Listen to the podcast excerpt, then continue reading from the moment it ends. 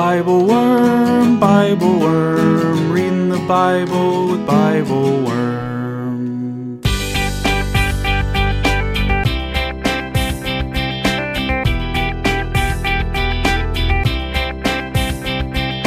Welcome to Bible Worm, getting to the core of the biblical text. I'm Dr. Robert Williamson, professor of religious studies at Hendrix College and theologian in residence of Canvas Community in Little Rock. And I'm Dr. Amy Robertson, Director of Lifelong Learning at Congregation Or Hadash in Sandy Springs, Georgia. We're here every week to discuss the biblical text, both as biblical scholars and as people of faith, one Jewish and one Christian. This week we're discussing one of the most well known stories in the entire Bible the miracle of the Israelites crossing the Red Sea, as told in Exodus 14 5 to 14 and 21 to 29. We talk about Pharaoh's relentless pursuit of economic profit through the use of military force, how that single mindedness leads to the downfall of empires, both in Pharaoh's time and in our own. We admire the courage of the Israelites, who trust in the possibility of a better future despite all the evidence, and find themselves birthed again through the waters of the sea and we remember the Egyptian soldiers and their families, caught up in a struggle not of their own making, and mourn the senseless loss of life, both then and now. Thanks for joining us.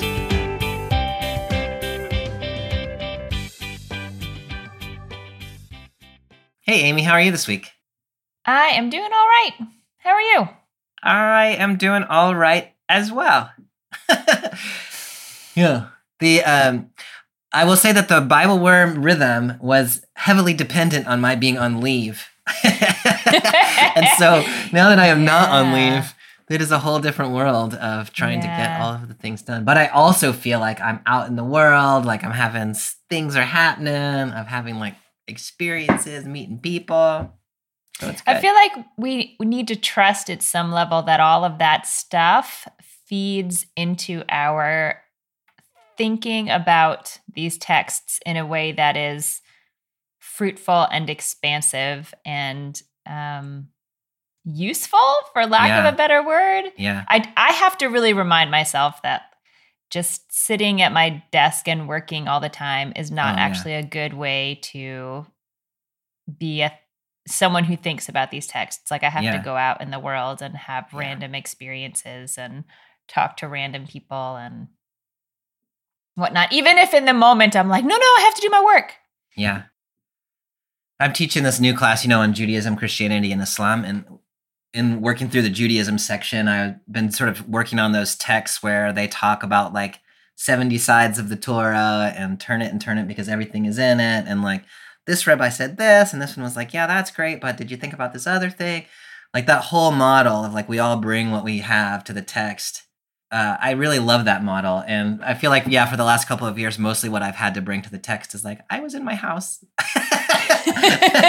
I have a two year old or whatever. I mean, with a, with little ones, that's yeah. It's not like you can get all stuck on your head. Yeah. When you have little humans. That's true. But for current purposes, narrative lectionary wise, we are moving mm-hmm. today from Genesis 39 and the Joseph story to Exodus 14 some various excerpts. I think what we're going to do is not exactly what the narrative lectionary is. I said to Amy when we got on the call that I think we're going to add back these verses that the narrative lectionary leaves out because I think they're trying to avoid all this conversation about God hardening Pharaoh's heart. Um, and Amy said, I knew that's what you were going to do. I was like, there's no way Bobby's going to let that fly. There's no way. So, what we're going to read today is 5, uh, chapter 14 of Exodus, verses 5 to 14, and then 21 to 29. We're going to leave out part of what the narrative lectionary leaves out, but we're going to sneak that conversation back in there. So, Amy, mm. this is the crossing of the Red Sea, or however we're going to talk about that sea, I suppose, mm-hmm. which is kind of a long way from the Joseph story what do we need to know in order to get us prepared for reading this text? I think there are. No, mm, I was going to say two big things, but maybe I shouldn't count them. We'll see what comes out of my mouth. uh, the first big thing is that, you know, you'll remember in the Joseph story that Joseph winds up in Egypt, right? His brothers leave him in a ditch. He's picked up and brought to Egypt and and over time there really gained the trust of people in power first yeah. potiphar and then eventually pharaoh yeah there's a famine in the land his family comes to Egypt. His family is basically all the ancestors of Israel. so so over many generations, the the people that we will come to call the people Israel is living in Egypt, and for a while it's it's fine, it's great. Um, they have a good relationship with Pharaoh. Pharaoh knows Joseph, trusts him. It's all good. But then, very ominously, the text reports a Pharaoh arises who does not know Joseph and is really not at all invested in this relationship between peoples that has been going on. And in pretty short order, the Israelites are um, moved into a the, moved into I was going to say a slavery role. That makes it sound like they've just like been their jobs been shifted, but they become they become slaves yeah. to the kingdom, slaves to Pharaoh, and are are terribly mistreated. So the story, most of the story we encounter in Exodus up to this point is how how bad it's gotten. Yes. And um, some preparation for what can happen next.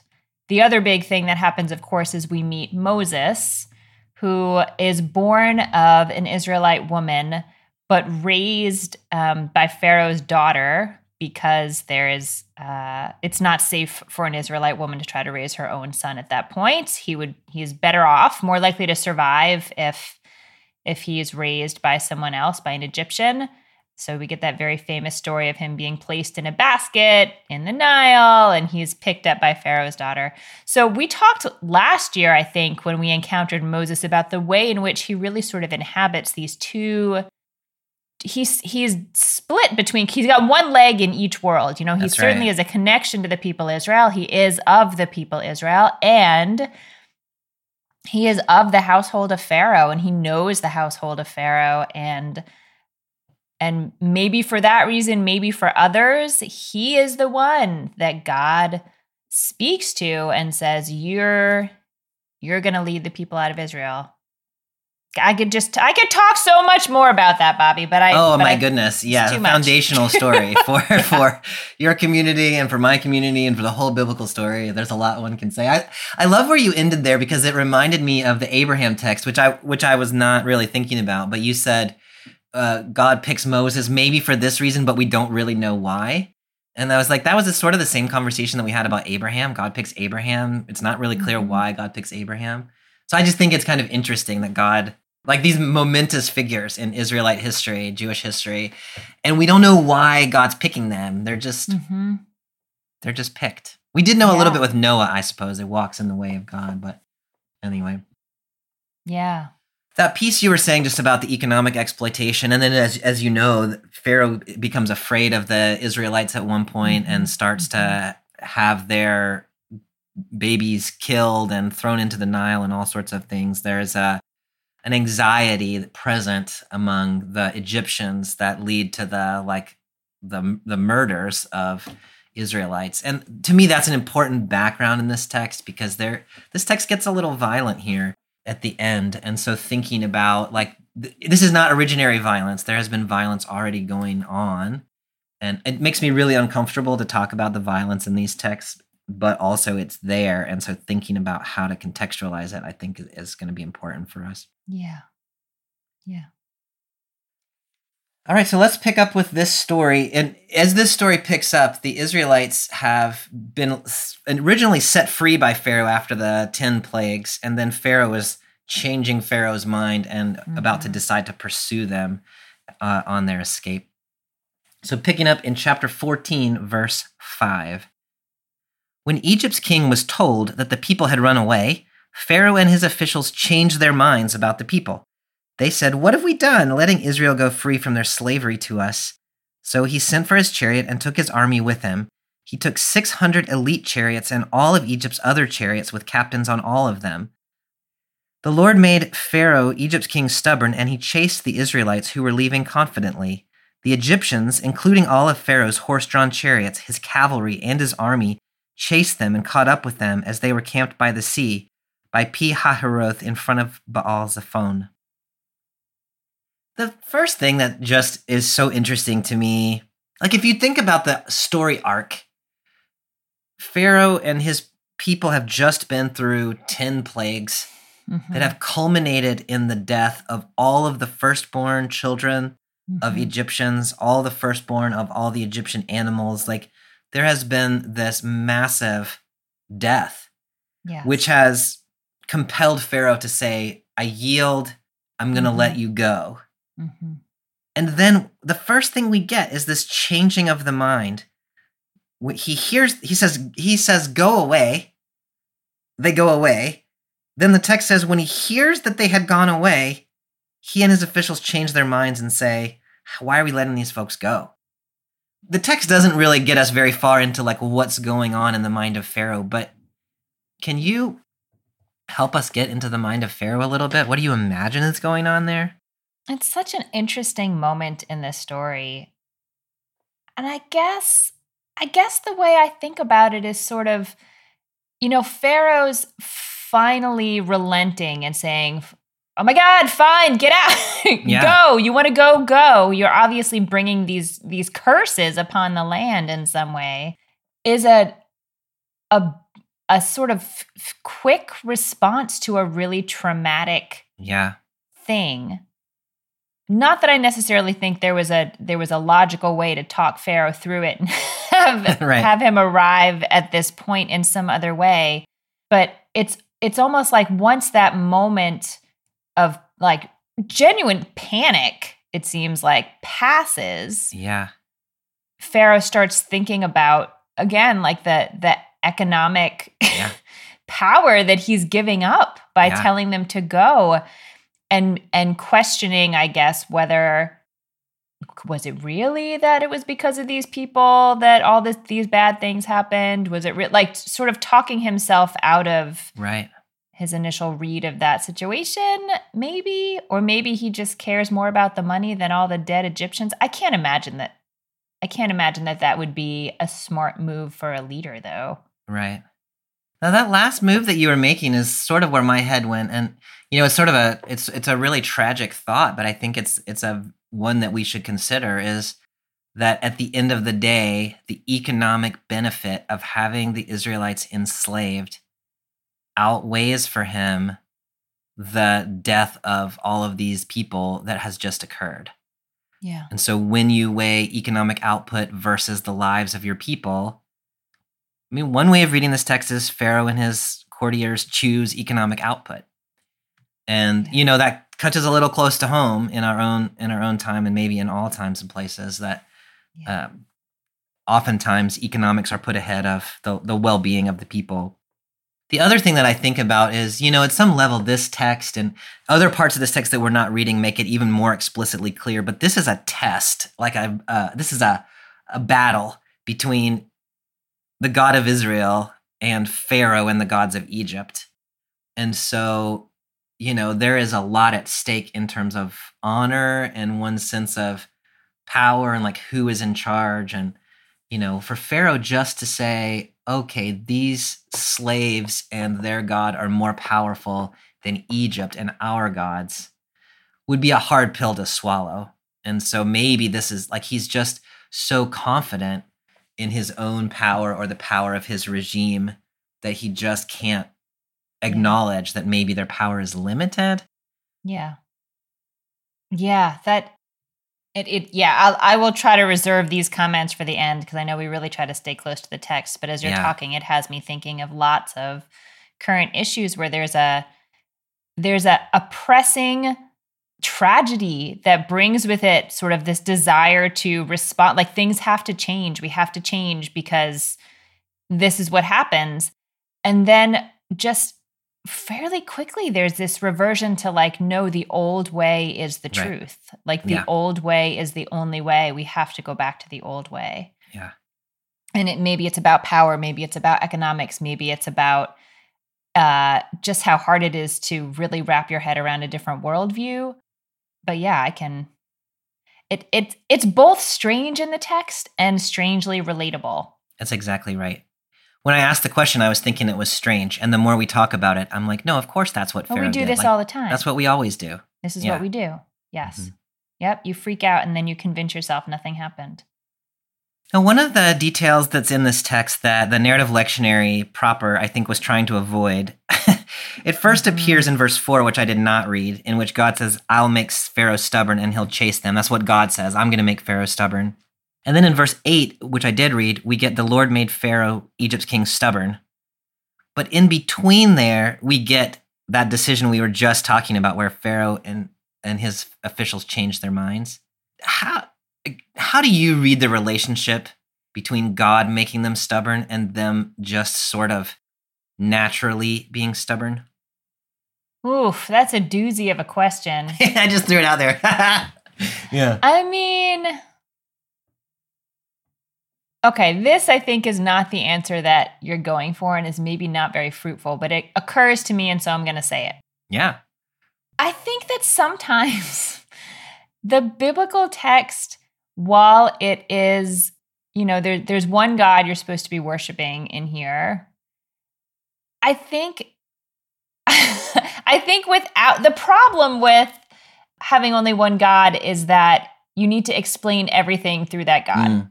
Yeah. you know and so part of what i see in here is that you can't this story is sort of set up as a power as a power struggle between two entities that understand themselves to be god.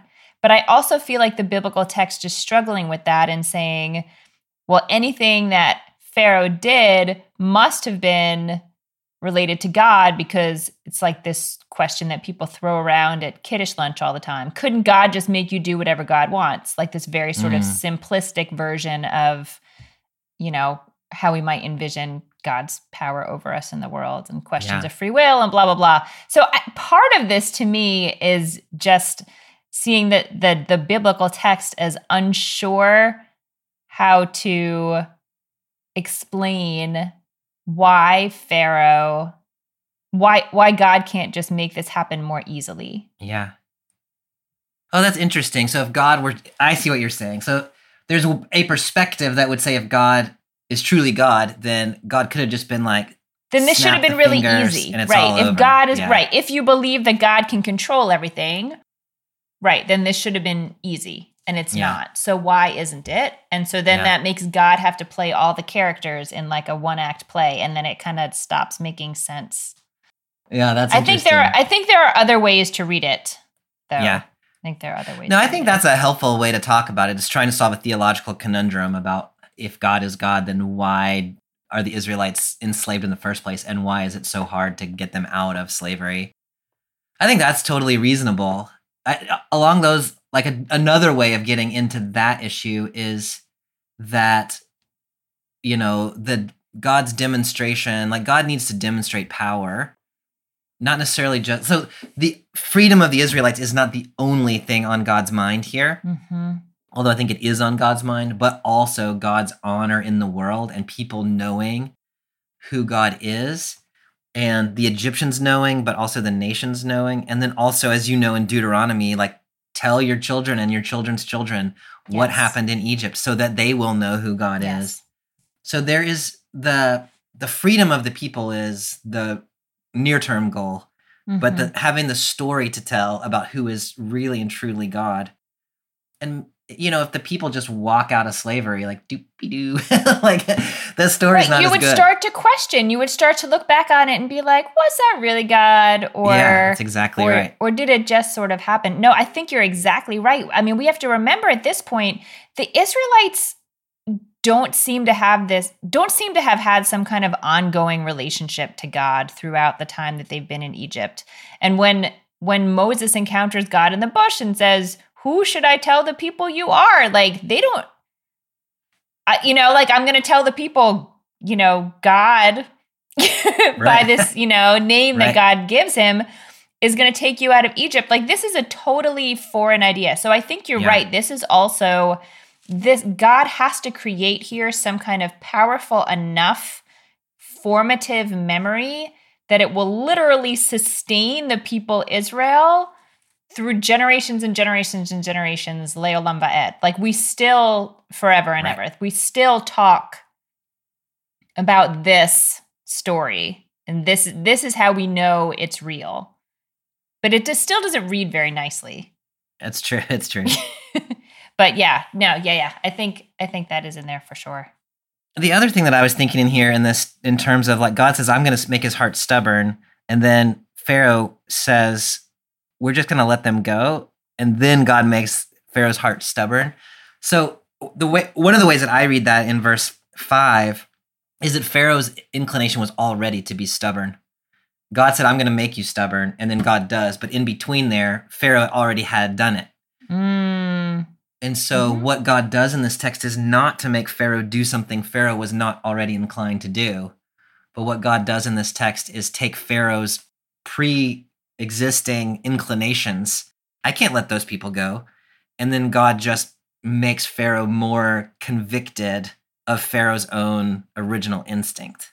mm.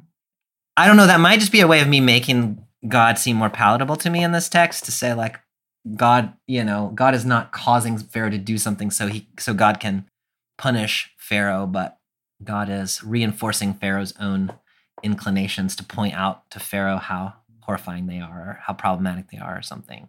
hmm Any thoughts about that? I mean, I don't know. I th- I think my most honest read of this is I think at the end of the day it largely feeds back into the first idea you presented, which is that yes, God is dealing with the slavery issue and Pharaoh here, but really the end game is to create a long-term memory and belief in the people Israel of Yeah. God's existence and God's power in the world, God's salvific power, which because of that, they are asked to do very, very many things. Yeah. and so I don't think the text is that concerned about Pharaoh. Like, Pharaoh's been a jerk and now he's a pawn in the story. Yeah. Like, I, I, I don't, I mean, I don't know if that's a great, like, modern, I don't know how we feel about that now, but Yeah, I don't know that I'm I trying to make us feel sorry for Pharaoh. I think I'm more saying I think the text is saying Pharaoh's gonna Pharaoh. Like yeah. this is what empires do, even if God Yeah. doesn't make them do it. Yeah. Something yeah, terrible happens, all the children die. They're still gonna think, oh my goodness, we're gonna lose our financial, our economic edge. So we gotta go militarily after these folks and return them to slavery. That's what empires do. That's what pharaohs do. That's what Pharaoh Yeah. was always going to do. God didn't make Pharaoh do that. This is what future empires are going to do. God's not going to have to make them do that. So I'm, it's not it's not that I'm trying to like excuse what God does to Pharaoh exactly. It's that I'm trying to say yeah, that it's it's in Pharaoh's nature. It is in the nature of pharaohs to go after the people, and God has just kind of reinforced that Mhm. instead of creating it sort of ex nihilo. God Right, has has said, reinforced right, what was do your already thing, the, Pharaoh, the go do your thing. Yeah. Anyway, okay, Mm. so I don't know. We get a lot about chariots, kind of a surprising lot about chariots. In verse 7, 600 chariots, elite chariots, and all of the other chariots. And then in verse 9, all Pharaoh's chariots, his cavalry, his army. There is a lot of emphasis in these few verses just on the massive military apparatus that Pharaoh Yeah. mobilizes. Do you have any thoughts mm-hmm. about either why the text does that or what we might do with that? I don't think I have ever thought about that, Bobby. I don't think I've ever thought about that the emphasis in the text on the chariots. And the only thing I can think here is that it's it's a reminder to us or a cue to us that what they're bat they're not battling the Egyptians really. I mean they Mm. are battling the Egyptians, but they're you know, so you you've referred back a couple times to the idea that like this is what empires do. Like Yeah. this is that they are symbolically like Yes. this is the military force of an empire. That's what's chasing you, Yeah. not the people who are in the chariots. I don't know how well you can really separate those things, but Yeah. yeah, sim- symbolically that is whew, that gives me chills. Yeah. We're still being chased by chariots, Bobby. yeah. I mean, this is the empire mobilizing its military to protect its economic interests. Yeah. Like when you put it that way, like Mhm. that is human history. you know what I'm saying? Like that is always what is happening is that some power is mobilizing their military force to protect their economic interests. So this is about Pharaoh and Egypt, and it is also about the great span of human history and what and what people do to protect their their interests. Mm. Okay, so picking up in verse 10. As Pharaoh drew closer, the Israelites looked back and saw the Egyptians marching toward them. The Israelites were terrified and cried out to the Lord. They said to Moses, Weren't there enough graves in Egypt that you took us away to die in the desert? What have you done to us by bringing us out of Egypt like this? Didn't we tell you the same thing in Egypt? Leave us alone. Let us work for the Egyptians. It would have been better for us to work for the Egyptians than to die in the desert.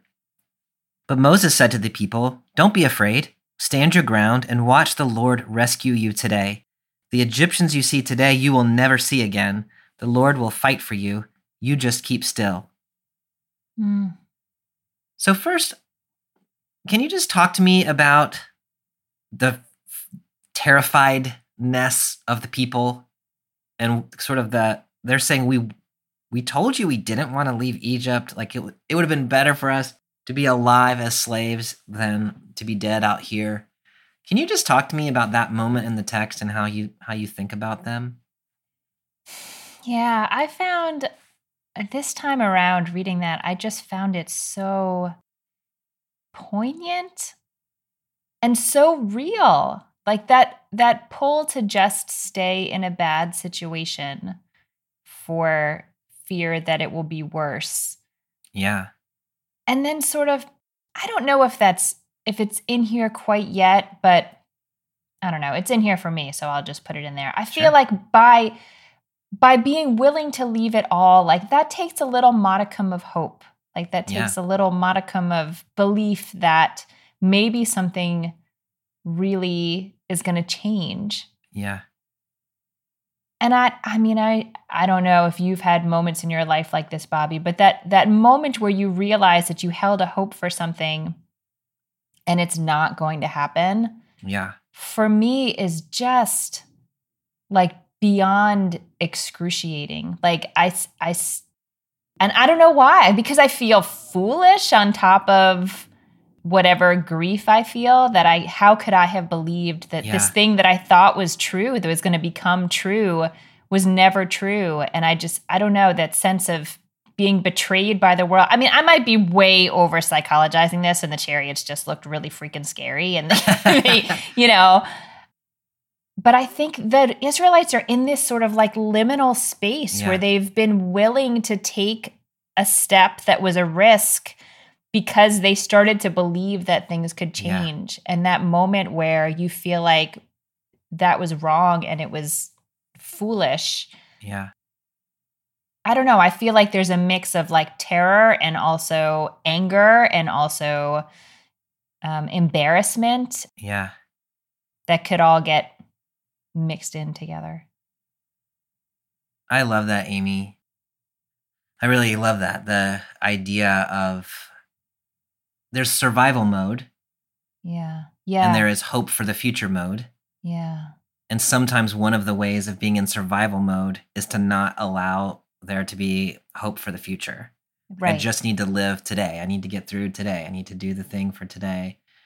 And once you allow yourself to believe that something else is possible, now you you are very much at risk in a different kind of a way. Because now you can not only like have to live in your situation, but you also have to deal all over again with the loss of the hope that you had. yeah. That's really really powerful.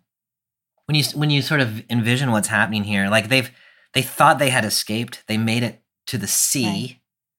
The sea is, I mean, there's a debate. The Hebrew Yam Suf is translated in the Septuagint as the Red Sea. Maybe it means the Sea of Reeds. Maybe it Mhm. means the sea at the end, or something like that. I don't. To me, that like which sea was it is really not all that important. But right. Right. they've reached some impassable body of water. And, you know, we've just been talking about water and the destructive power of water a couple of weeks ago in the Noah story.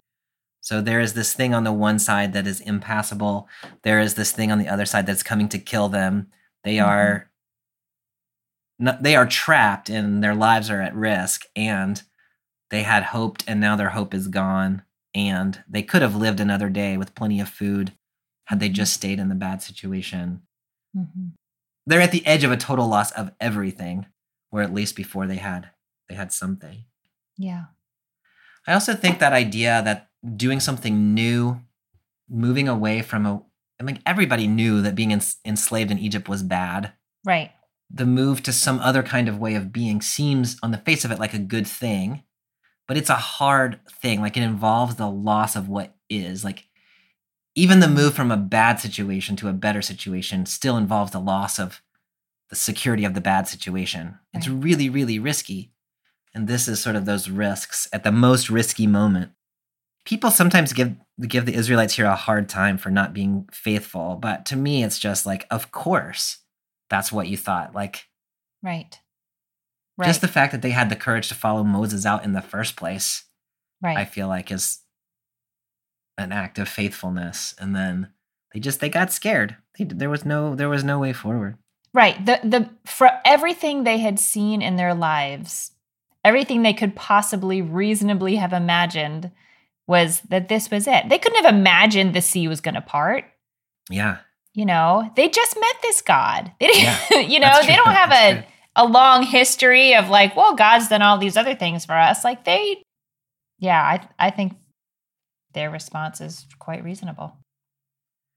that last point that you made is easy to lose, and you you said it a couple of times today, and I really appreciate it. But I just want to make sure that sort of we keep it in mind that that the indication of the text is that the Israelites had had a relationship with this God in the time of Abraham and Isaac and Jacob and his sons, but then they have sort of forgotten who God is.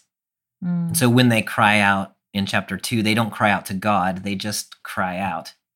And Moses has to in- reintroduce this God. And so it's very different if you think, well, they have a long history with God. And so, of course, they should trust that God's going to do it, versus what you're saying, which I think is exactly right, which is they once had a relationship with this God, but that relationship hasn't been active for 400 years. Right.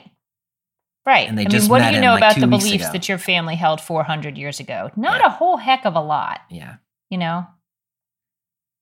Now, Moses' reply, I mean, the essence of it is don't be scared, stand where you are, watch what the Lord's going to do. What do you see in Moses' reply to the people? My, tr- my my translation is hold my beer and watch this. Man, I love the Jewish Publication I mean,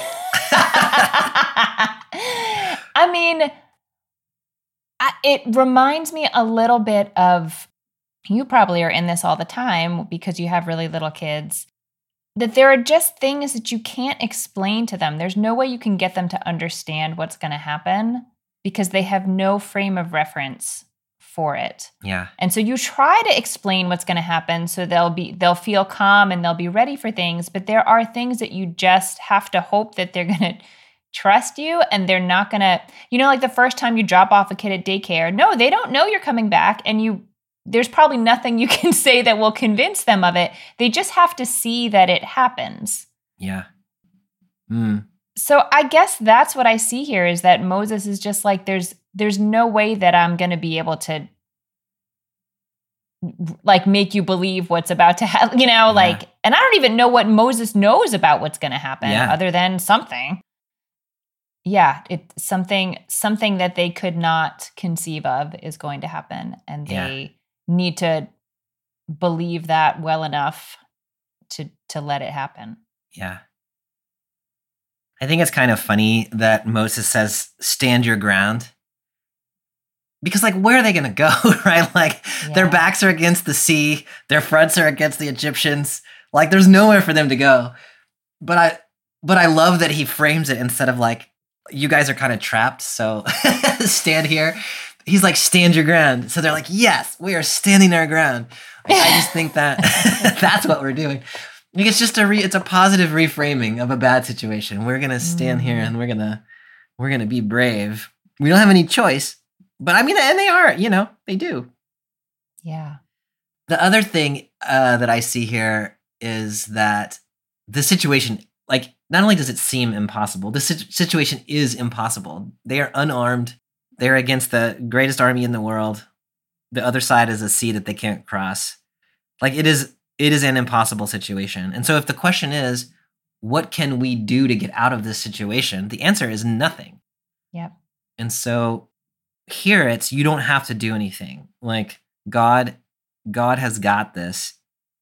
There's you think there's nothing you can do and you're right about it. You just have Yeah. to trust here. That's right. That's right. What else what else do we want to say about this little section of text, Amy? It just um, it stands out to me because I'm in the middle of reading Deuteronomy with a Torah study group at my synagogue. But this theme of don't be afraid, don't run away from the scary things, and trust that God is going to take care of it Mm. comes up over and over again in Deuteronomy 2. So I just have been thinking about it a lot and I don't know. It's it's another one of these things that it's so it's so easy to read this story and say like this has nothing to do with my life today. Like the Mm. sea is not parting. I'm not being chased by chariots. You know, like Yeah. it seems like the story really seems pretty out there yeah. but if we it, i think the you know if we connect to it on the level of like human emotion and experience more broadly if we you know squint our eyes a little bit i actually think it has everything to do with our everyday Mm. life I want to hear I want to hear more about that at the at the Mm, end, I think. yeah Hi, everyone. It's Bobby here from the Bible Worm Podcast. We hope you're enjoying this week's episode.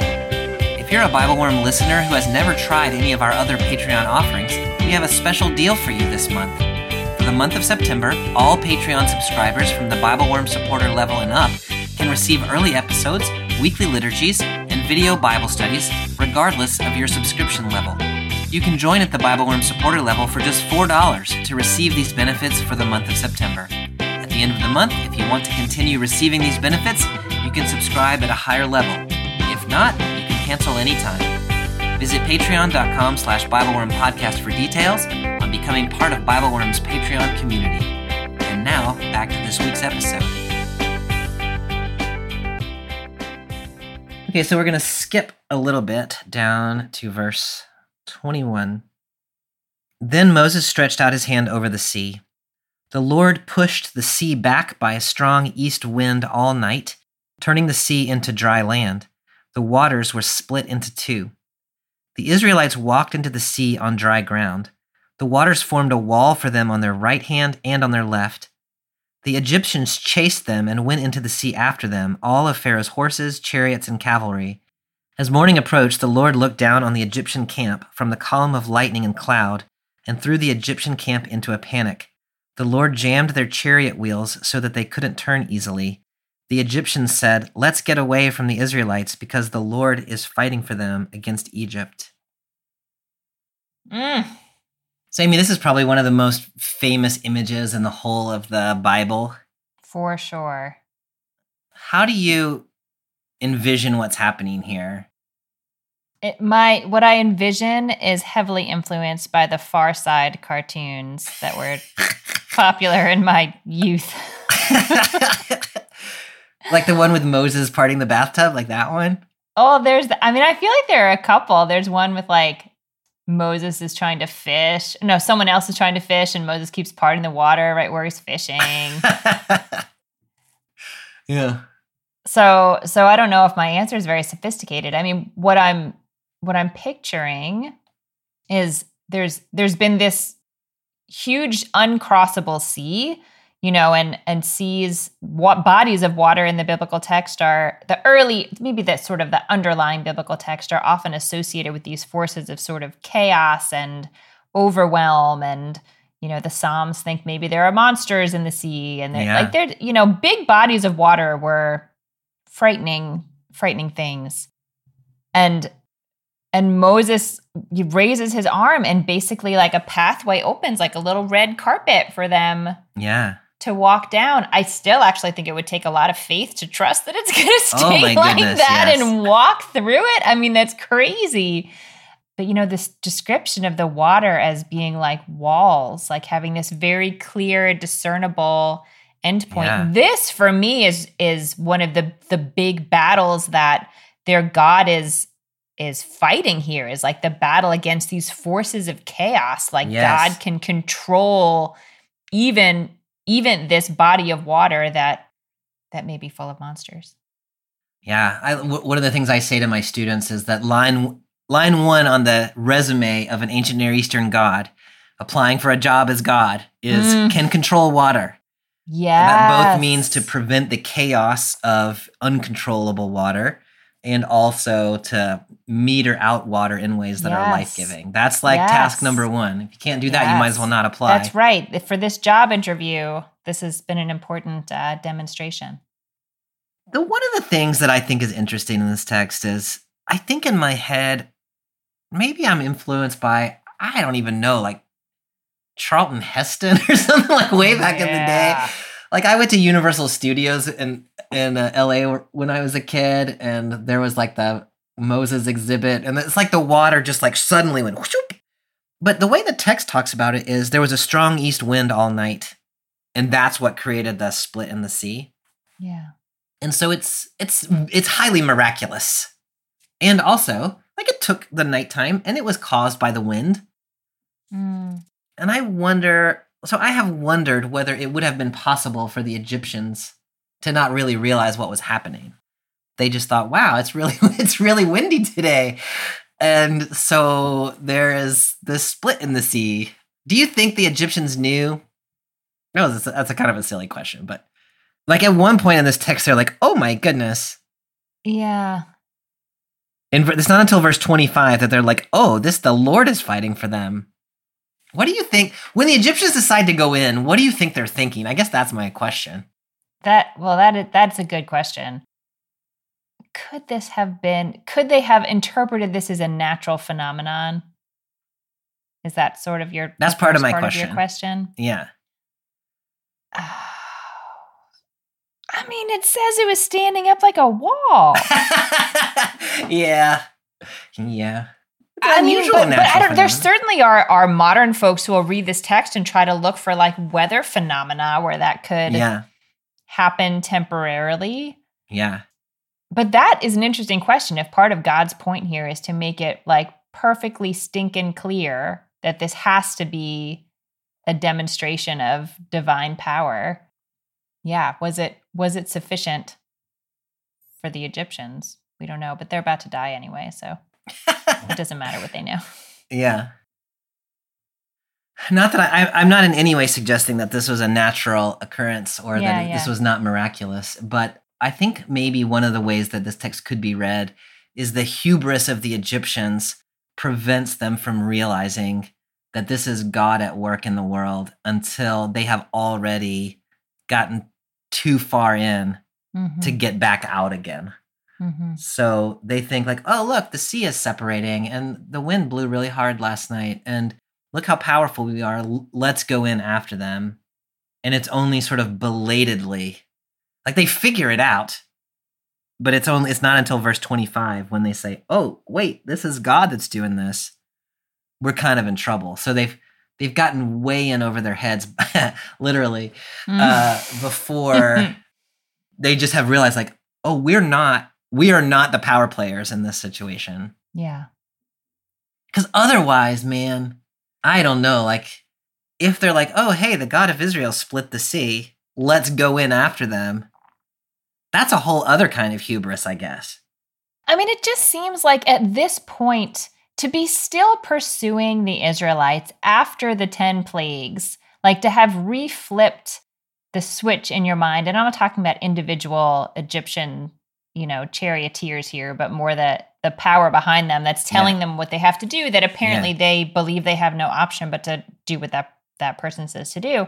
Once the switch has flipped to back to, you know, econo- pursuing what's in the economic interest of the empire i just don't even know if they're thinking about it. Like they just seem so single-minded yeah. to have turned off their awareness of what has just happened in egypt it just seems like that it just seems like that switch never quite flips back on. Yeah.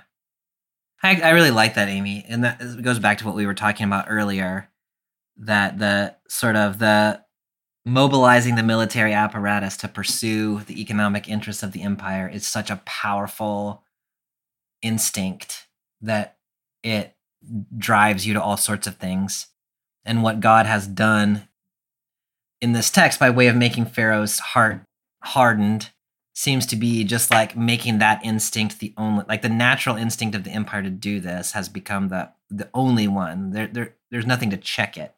Yeah. And that leads them into what is clearly an impossible situation. Right. And yet they are still yet they're still doing it. yeah. I'm thinking of a midrash that I can't remember anything about. Amazing. I read it in a book somewhere, so I'm just gonna I'm just gonna ask you if you if you know what I'm talking about. it. There's a midrash about the crossing of the Red Sea Mm. that is something about like the sea parted at every step that they took, so you were always Mm. like stepping into hmm the water, like maybe you were always about to drown, but you keep Mhm. going forward. Do you know that midrash? I don't know if I know the there may be a diff there may be a different one. I know something close to that. The one I know is about he's a named person in the Midrash, Nachshon. I think this is Are thinking of Nachshon? So Nachshon is known as the Israelite who started walking into the sea, and the story is that the sea wasn't parted when he started walking through. He just had this crazy faith and started walking, and that Oh. he actually, I think the midrash is that he got in pretty far. Like he he he walked, you know, all the way up to his knees and to his hips and to his chin before the water parted. And so it was like he sort of activates the the continued parting of the sea by his his willingness to put himself on the on the front line that way, which is pretty crazy. I like I, I love that too because it emphasizes the bravery that that's involved in the stepping into the sea. I, I think it's easy to sort of process this as like, I mean, well, it was dry. you know, like right. oh they really did. But there but it really is an act of bravery, whether whether you envision it that way or some other way of, of stepping in. Yeah. My Mhm. tendency in reading this text is really to want to, I don't know what this says about me, but I want to focus on the Egyptians and their sort of hubris in pursuing the Israelites. In the, I mean, in the Jewish tradition, obviously, this is like the Jewish people walking through the middle of the sea to escape from the empire. Can you just talk a little bit about how you or how that plays out in your tradition think about that crossing through the through the sea? I will tell you um, the way that I've been thinking about it, maybe for the past year or so, which is heavily influenced by this project that maybe I've mentioned on the podcast before. I'm not sure. It's called Torah Ta. It is a retranslation of the biblical oh, text yeah. in into f- they flip they are flipping the genders of everything. So everything that was gendered gendered masculine is now gendered feminine, including both you know people and the divine and the inanimate objects because everything has has a gender in that's just the way the Hebrew language works. And I read their version of this story last year and it I had always thought of this story as like reminiscent of creation. Sort of, there are these, you know, there's water and chaos everywhere, and then there's this wind, and the water parts and creates dry land so that other things can exist in the world. Reading it in this feminine translation, it reads like a birth. Mm. Like there's there's this watery chaos. There is total fear and panic and screaming and enormous pressure there's no there's nowhere to go but through you can't turn around it's too late but it is the birth of a people that was not in the same way of people before. Like i think it's easy for us to read the Mm. biblical story and say well they were always a people. They're you know descendants of the tribes and you know whatever. And you know there's archaeological debate about who exa- you know whether that is actually the people who emerged. I don't really care right now.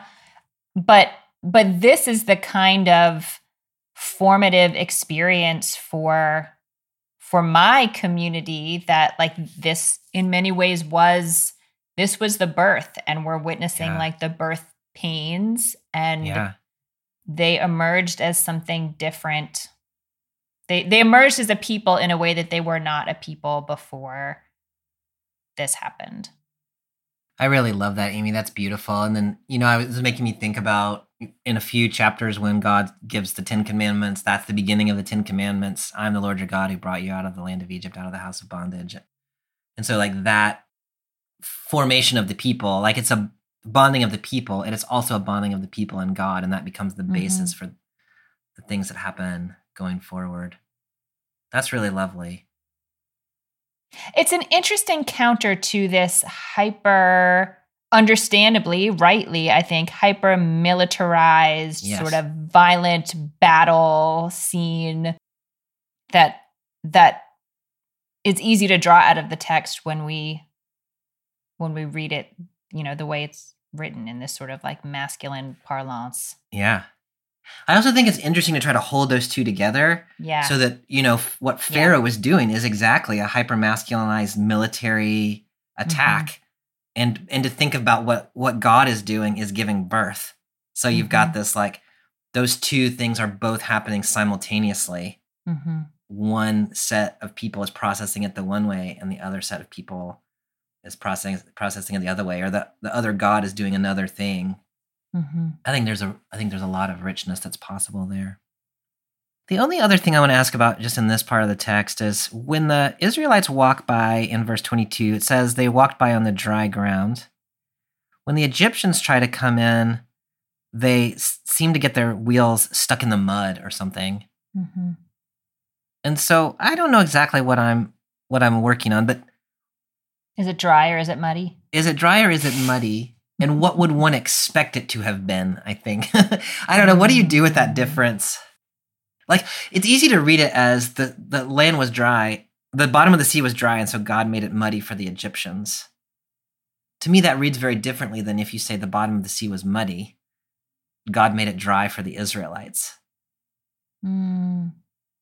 I don't I don't know if that goes anywhere or not, but it I'm just sort of toying You know, with it. in that, it's such an interesting question. I hadn't, I understand, I certainly see what you're pulling out of the text. I hadn't understood dry to be, I mean, I guess I don't know the word for muddy. I just, yeah. I had understood that to mean it's not a river anymore. Oh, Like it's yeah. possible to walk through it and had seen the difference more. Oh, I actually like that the best of all. they're walking on their feet. And whereas the chariots give you a certain amount of power out in the Yeah. world, you can go faster and carry more people and carry a bunch of stuff. At this and this situation, it doesn't give you any power. It actually it takes your power because the wheels can't handle that mud. Yeah. I really love that. I think I, I think that's the way I want to go with it. So it's a matter of the the Egyptians are in their in undefeatable military apparatus that we've been talking about over and over again for this whole passage. And that thing which was an advantage suddenly is the thing Suddenly is is working against them. Yeah. The Israelites are on foot and they're they don't have any well, I mean they have some things with them, but they don't have a large apparatus with them. And so they're more more fleet of foot. Yeah. Mhm. I like that. I think that's my favorite of all of them. So now it's their reliance on their military apparatus. That's the thing that really gets gonna that gets them in trouble. Right. Their power, what was power, is not power anymore. Their power Yeah. doesn't work here. So in verse 25, the Egyptians have panicked and they have realized that the Lord is fighting for them. Picking up in is fighting for Israel. Picking up in verse 26. Then the Lord said to Moses, Stretch out your hand over the sea, so that the water comes back and covers the Egyptians, their chariots, and their cavalry. So Moses stretched out his hand over the sea. At daybreak, the sea returned to its normal depth. The Egyptians were driving toward it, and the Lord tossed the Egyptians into the sea. The waters returned and covered the chariots and the cavalry, Pharaoh's entire army that had followed them into the sea. Not one of them remained. The Israelites, however, walked on dry ground through the sea. The waters formed a wall for them on their right and on their left. So we have been recently talking about God, water, and the destruction of things. Like that's been sort of a theme um, here in the early part of this narrative lectionary. How do you read this? I mean, I I go back and forth between whether to read this as this is a recreation of sort of the flood story where God uses water to Mm. destroy the evil empire hmm versus like I mean the Egyptians should have just like all God really does is like put the sea back the way that it was supposed to be. Yeah.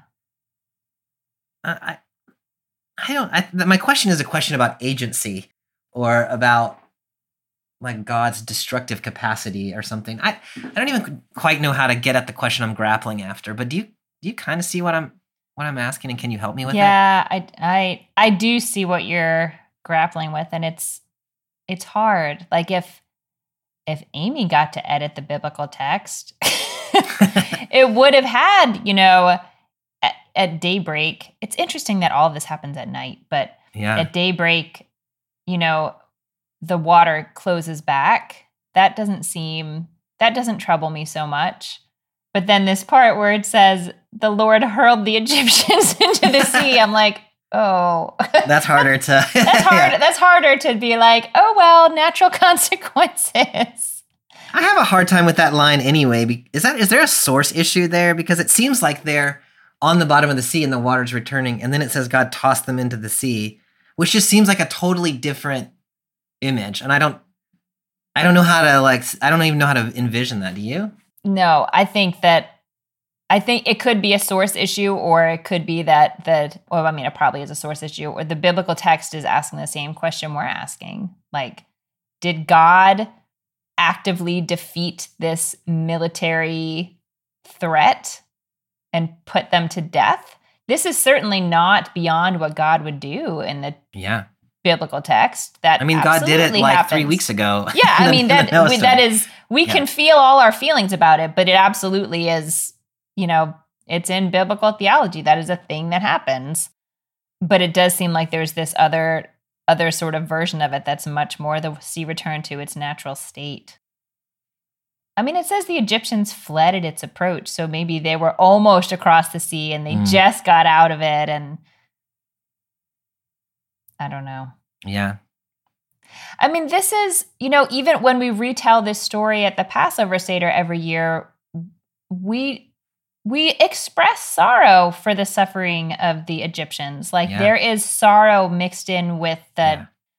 gratitude and joy at being saved and being free that it had to include at least in the biblical version of events that it seemed it seems like it had to include the suffering and death of Egyptians and that part does not bring us joy.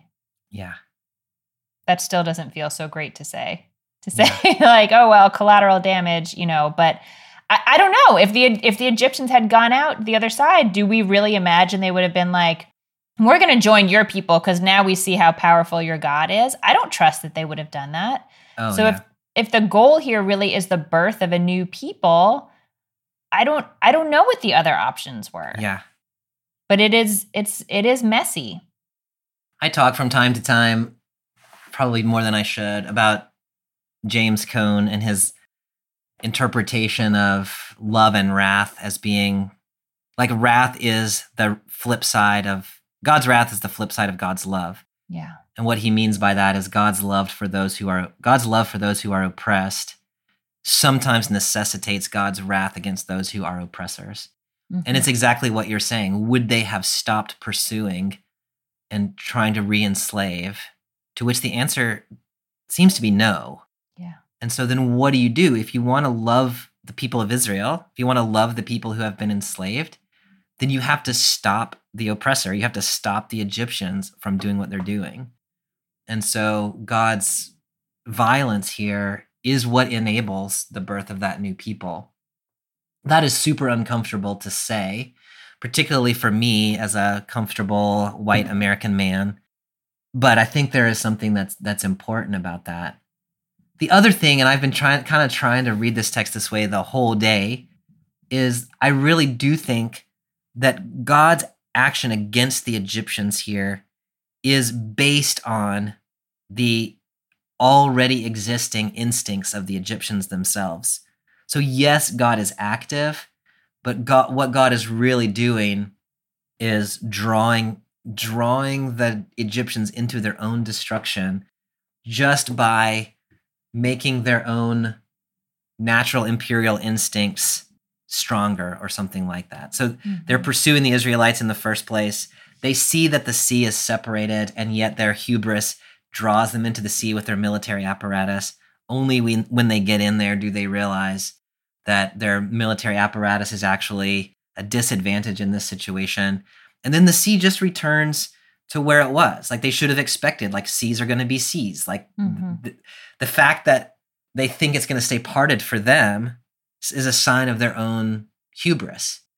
And Mhm. so, like, to me, these things can fit together where God is sort of punishing or in exacting vengeance li- against the Egyptians, liberation for the Israelites, exactly by drawing out the negative implications of the imperial instincts of Egypt that were that were already there. So the the empire contains the seeds of its own self destruction, and Mm, God just kind of enables that process to to carry out. I love I don't that. know. That's sort of where that's sort of where I am. I love At least that. trying to come that. out today. Contains the seeds for its own destruction. Yeah, but they have to be activated somehow. Yeah. Yeah. But they were already activated. God just sort of like kept them activated or something, or something like that. Yeah. Watered by the sea of the Nile. No, not the Nile, the Yam Suf, Yeah. whatever that is. I really, I really appreciate what you were saying about collateral damage and uh, and sorrow for the Egyptians. And like to me, it's worth keeping in mind that it, it was Pharaoh's heart that was hardened, not Mhm. the hearts of the Egyptian people. Yep. And this continues always to play itself out. That the the one person who is in charge of all the things, like they can lead to the destruction of lots and lots of their own people who may have realized it was a terrible idea to Mhm. walk into to ride into a sea on a chariot but they didn't have any choice because the pharaoh had made a had made a decision so i think that's worth holding too that the the the decisions of the people of power often have broad implications for the for the other people For sure. Yes. Yes. It's interesting to me that the text comes back then in verse 29 and reminds you that the Israelites were walking Mm. through on dry land. Like it had already told us that once, and then it comes back and tells us that again. I think for me, it comes back to what you were saying earlier, like that the emphasis on the story is on the the birth of Israel coming out of the sea unscathed. And this other stuff is, I mean, it's also very important, but that's not the final word of this story. The final word of this story is the the escape of Israel. Do, Yeah. do you do anything with that return to the Israelites in verse 29?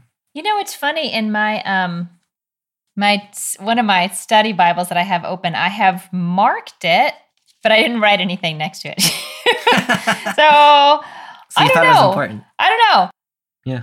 It's um I mean I think you're I think you're right. The the end of the story is not the destruction that the end of the story is. It's sort of all the more miraculous after you see what logically should have happened Yeah. to the Israelites Yeah. to hold that uh the contrast yeah helps helps to make the the point of the story and the point of the story at the end of the day is the birth of this people and the birth of their relationship with this their their newfound the birth of a new relationship Yeah. with God All right, Amy. So this brings us to we've been kind of leaning forward all day, Mm. which I think is right when we're reading this text. We've come to the part where we talk about where we think this text intersects with contemporary life. What are you thinking? this is often you ask that question and fear like my blood runs cold as though I don't know what's coming because I have no idea what one could possibly say and this week I have so many things I could say. I could answer that question in a million different ways. So here's one. Throughout the biblical text, there are many, uh, com- many times the Jews are reminded to keep Shabbat, and sometimes it says because God created the world in six days Hmm. and rested on the seventh day. So that the logic seems to be sort of this is like a you know imitatio Dei, God rested, and so you should rest. You are in the image of God. And sometimes it says it juxtaposes it with this story. hmm Like God brought you out of Egypt, and so you should keep Shabbat. Yeah. And up until pretty recently, I had read that as a sort of um, you should do what God says.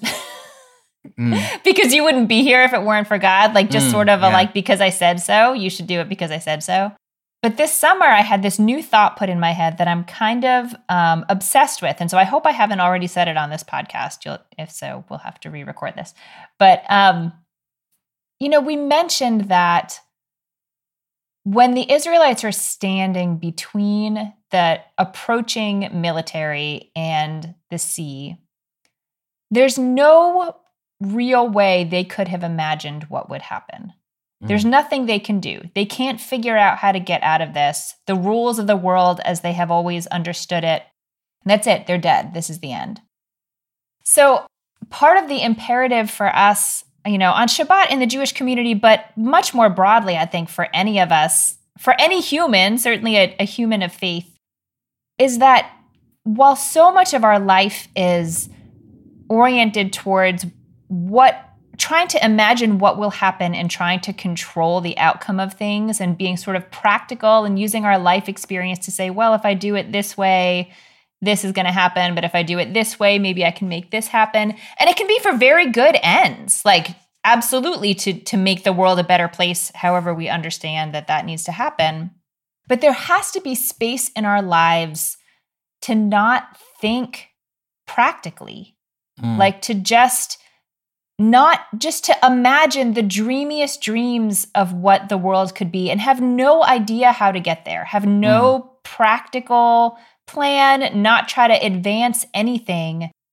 Because if we can't imagine, if we can't even dream of the world that we want to see, it's just that much harder to ever be able to move things in that direction. But if Yeah. every time we think of it, we're trying to figure out, well, what do we do? How do we get there next? It really limits, I feel like it limits our possibilities.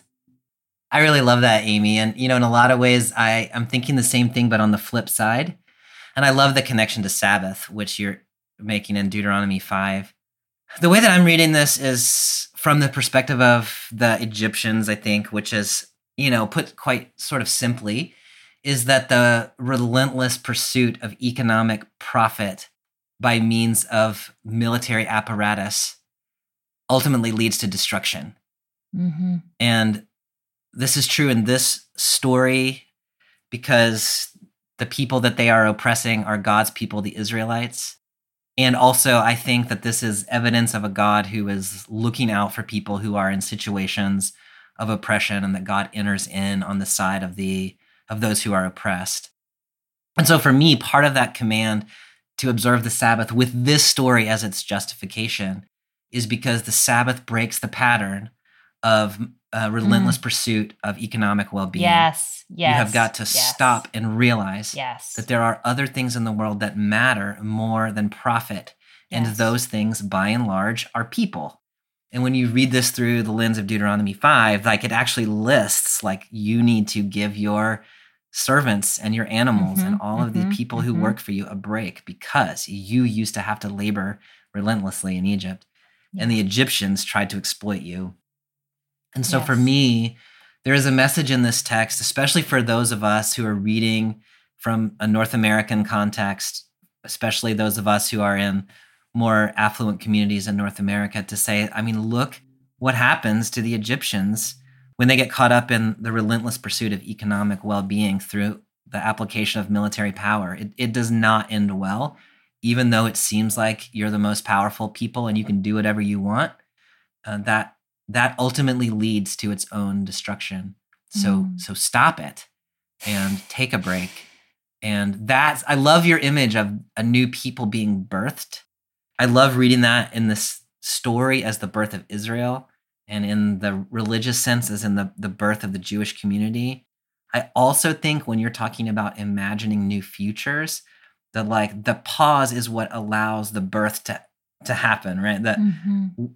there is a the crossing of the sea allows something new to happen whatever that might be and so so the the pause is is the is the key i know there's so much in this text Mm. um, what what keeps coming back to me is simply this pursuit of of exploitation at the expense of others and how god is god's going to put a stop to that.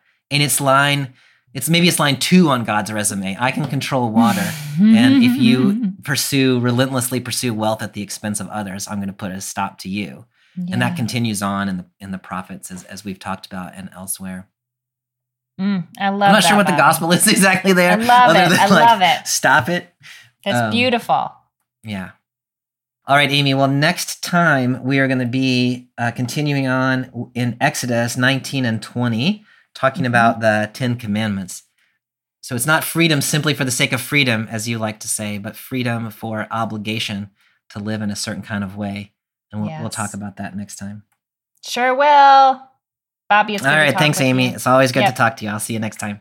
Bye. Bye.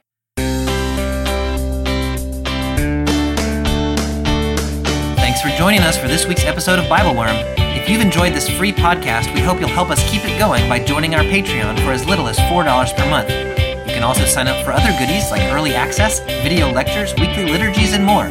Visit patreon.com slash Bibleworm podcast for details. Bible Worm is produced by Bobby Williamson and edited by Joel and Laura Becker.